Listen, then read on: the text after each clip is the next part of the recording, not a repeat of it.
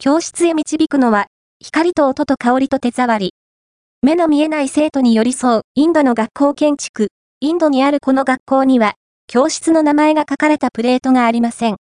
子供たちは、身体感覚を使って、今、自分が学校のどこにいるのかを認識することができてしまうのです。ザ・ポスト、教室へ導くのは、光と音と香りと手触り。目の見えない生徒に寄り添う、インドの学校建築、 First、apピアード、ON、アイデア、フォー、グッド。